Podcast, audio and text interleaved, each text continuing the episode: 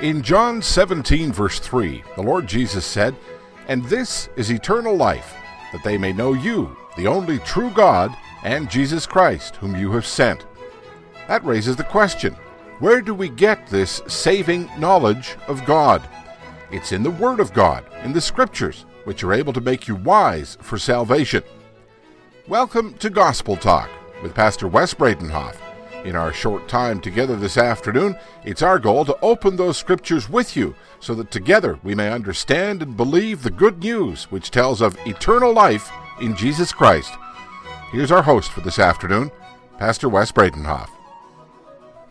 Well, good afternoon. I'm Pastor Wes Bredenhof, and I'm glad that you've joined me.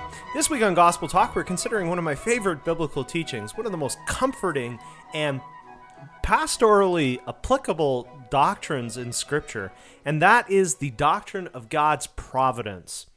Now, over these last few days, as we've began each program, we've defined that doctrine. I, I think today it's again important. They say that repetition is the mother of learning. So I'm going to once again define for you, present you with a what I think is a really good biblical definition of God's providence. What do you understand by the providence of God? It says. God's providence is his almighty and ever present power, whereby, as with his hand, he still upholds heaven and earth and all creatures, and so governs them that leaf and blade, rain and drought, fruitful and barren years, food and drink, health and sickness, riches and poverty, indeed, all things come not by chance, but by his fatherly hand.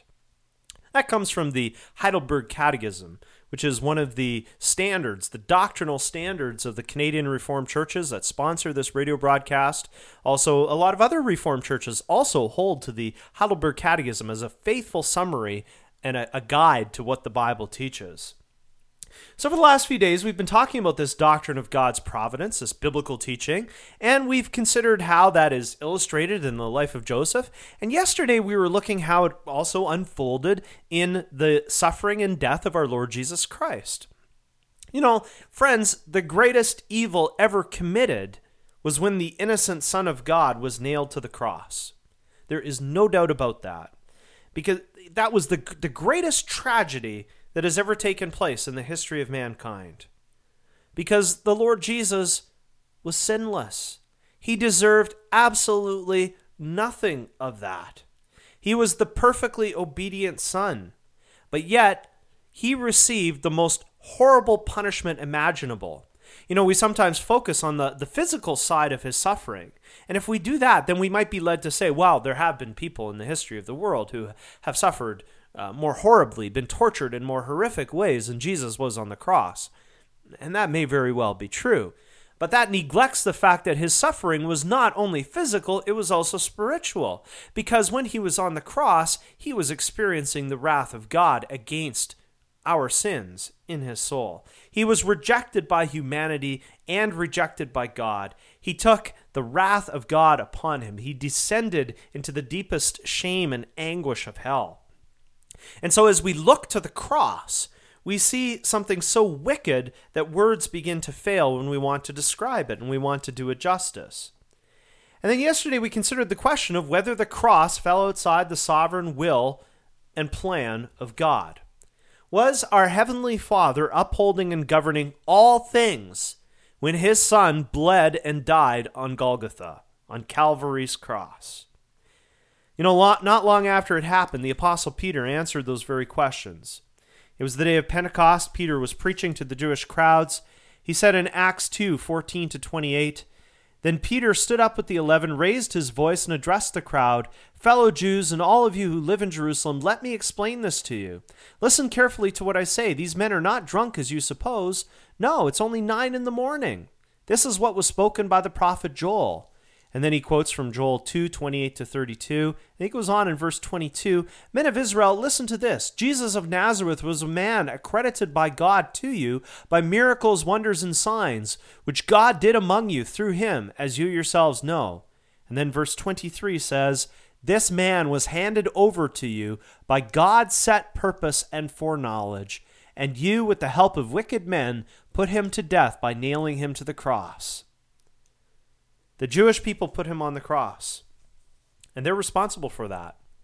But yet, Peter says there, on the day of Pentecost, when he's address- addressing all those Jewish crowds, he's saying that was God's plan. That was God's doing. God was working through you. God worked through this great evil to bring about the redemption promised long ago. You know, on Monday, we, we talked about open theism. Open theism says that God is not sovereignly in control of all that happens.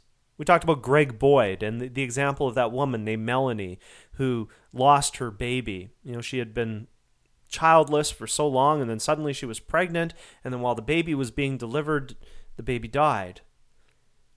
Greg Boyd said that God did, wasn't involved with that. He had nothing to do with that. Rather, God wants to deliver Melanie from that. And Greg Boyd is an open theist. Open theists don't believe that God is sovereignly in control of all that happens. Instead, they say that God backs off.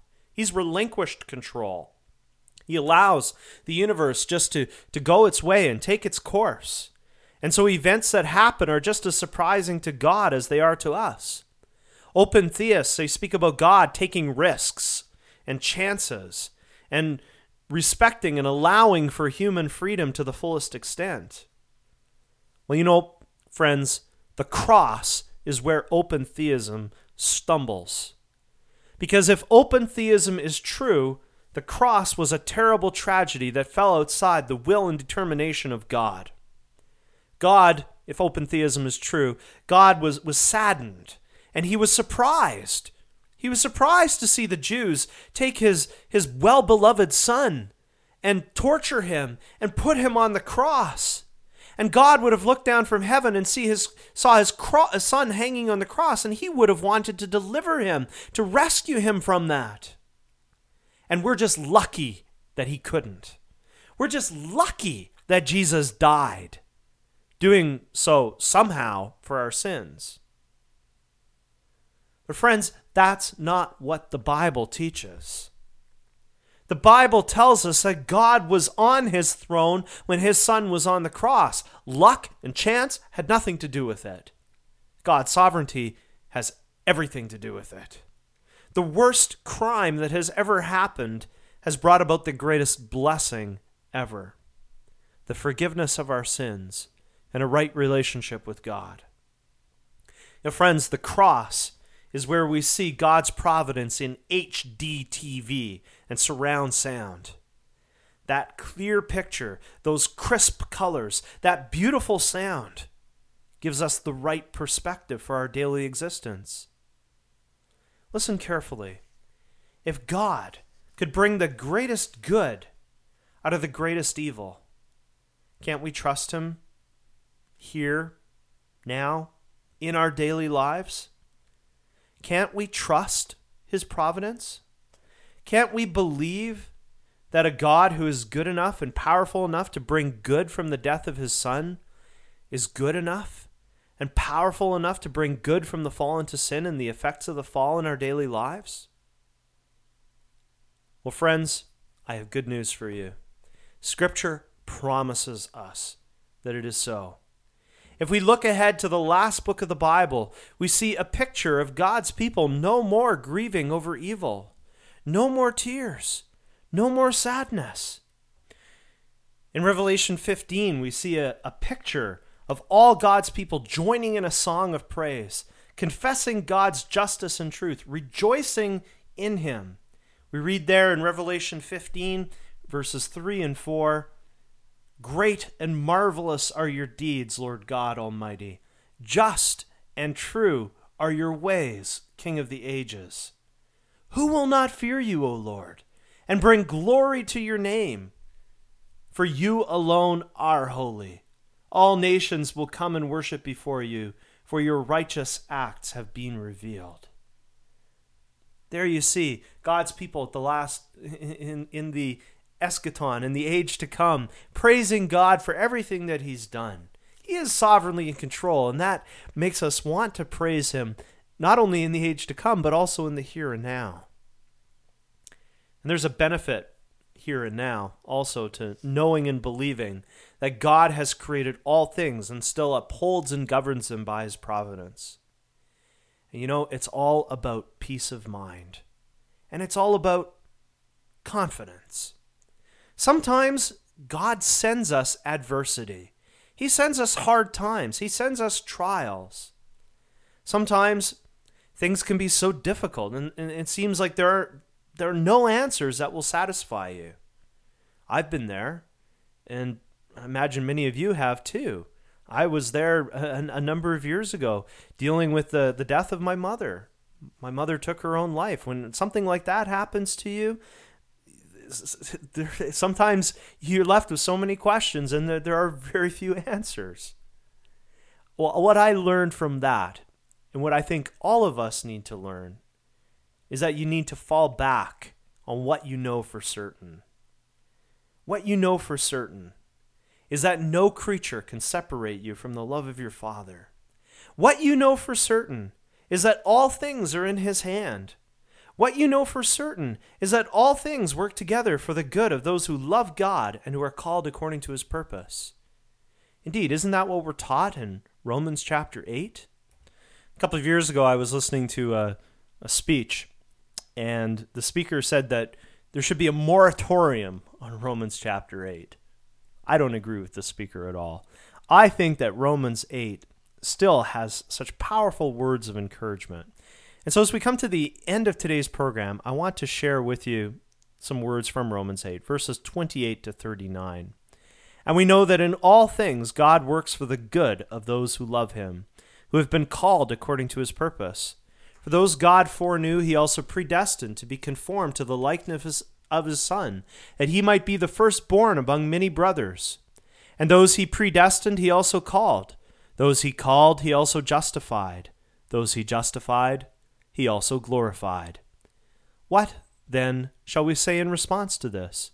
If God is for us, who can be against us? He who did not spare his own son, but gave him up for us all, how will he not also, along with him, graciously give us all things? Who will bring any charge against those whom God has chosen? It is God who justifies. Who is he that condemns?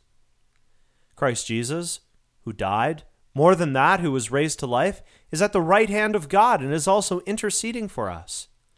Who shall separate us from the love of Christ?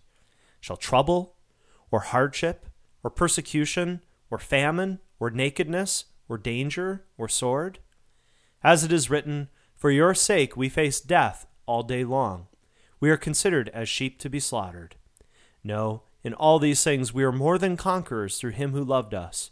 For I am convinced that neither death nor life, neither angels nor demons, neither the present nor the future, nor any powers, neither height nor depth, nor anything else in all creation will be able to separate us from the love of God that is in Christ Jesus our Lord. I hope that today's message has been an encouragement to you, and I hope you'll join me tomorrow as we finish dealing with the doctrine of providence. This has been Gospel Talk with Pastor Wes Bredenhof. Our goal here at Gospel Talk is to faithfully preach the gospel in season and out of season. That's also the goal of the Cloverdale Canadian Reformed Church. This program comes to you today through their generous support. You can find the Cloverdale Canadian Reformed Church at 17473 60th Ave in Cloverdale. That's just off 176th Street. Sunday worship times are 9:30 a.m. and 2 p.m. Guests are always welcome. You can find more information about the Cloverdale Canadian Reformed Church at our website www.cloverdale.canrc.org. That website again, www.cloverdale.canrc.org. You can also write us for more information or if you have any questions about anything you've heard today. Email us at gospeltalk at hotmail.com. That's gospeltalk, all one word, at hotmail.com. You can also call us toll free at 1 866 288 1087. Once more, that number 1 866 288 1087. Thank you for listening today. This has been Gospel Talk with Pastor Wes Bredenhof.